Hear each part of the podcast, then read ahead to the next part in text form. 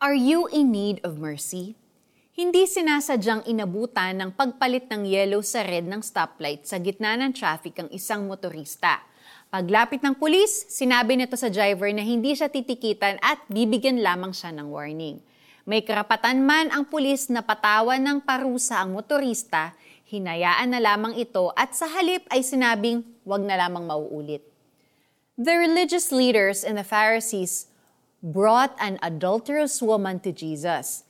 Ginawa nila ito to trap him. Sabi nila, kung susundin ang law of Moses, she should be stoned to death.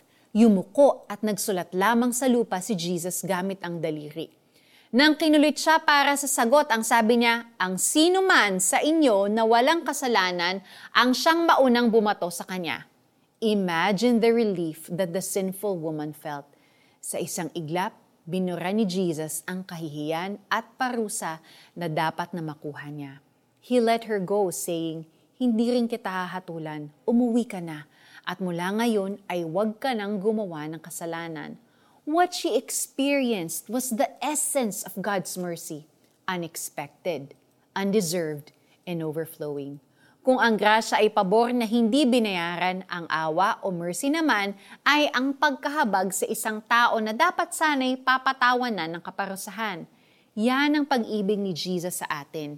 Ang pagpapakita ng mercy sa mundo na dapat sanang maparusahan dahil sa kasalanan.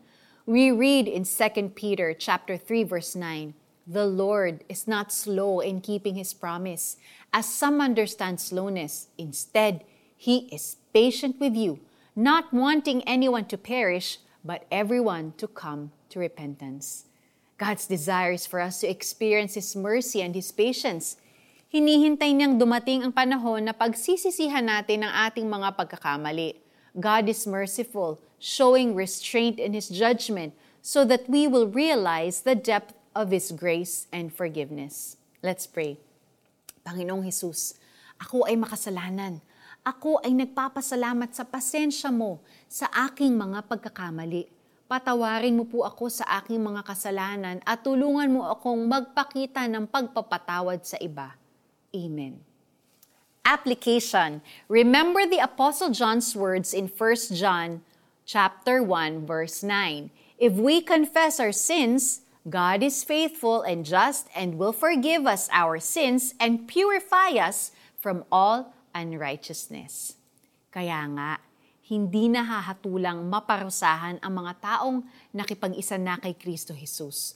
Wala na ako sa kapangyarihan ng kasalanan at kamatayan sapagkat pinalaya na ako ng kapangyarihan ng Espiritong nagbibigay buhay sa pamamagitan ni Kristo Jesus.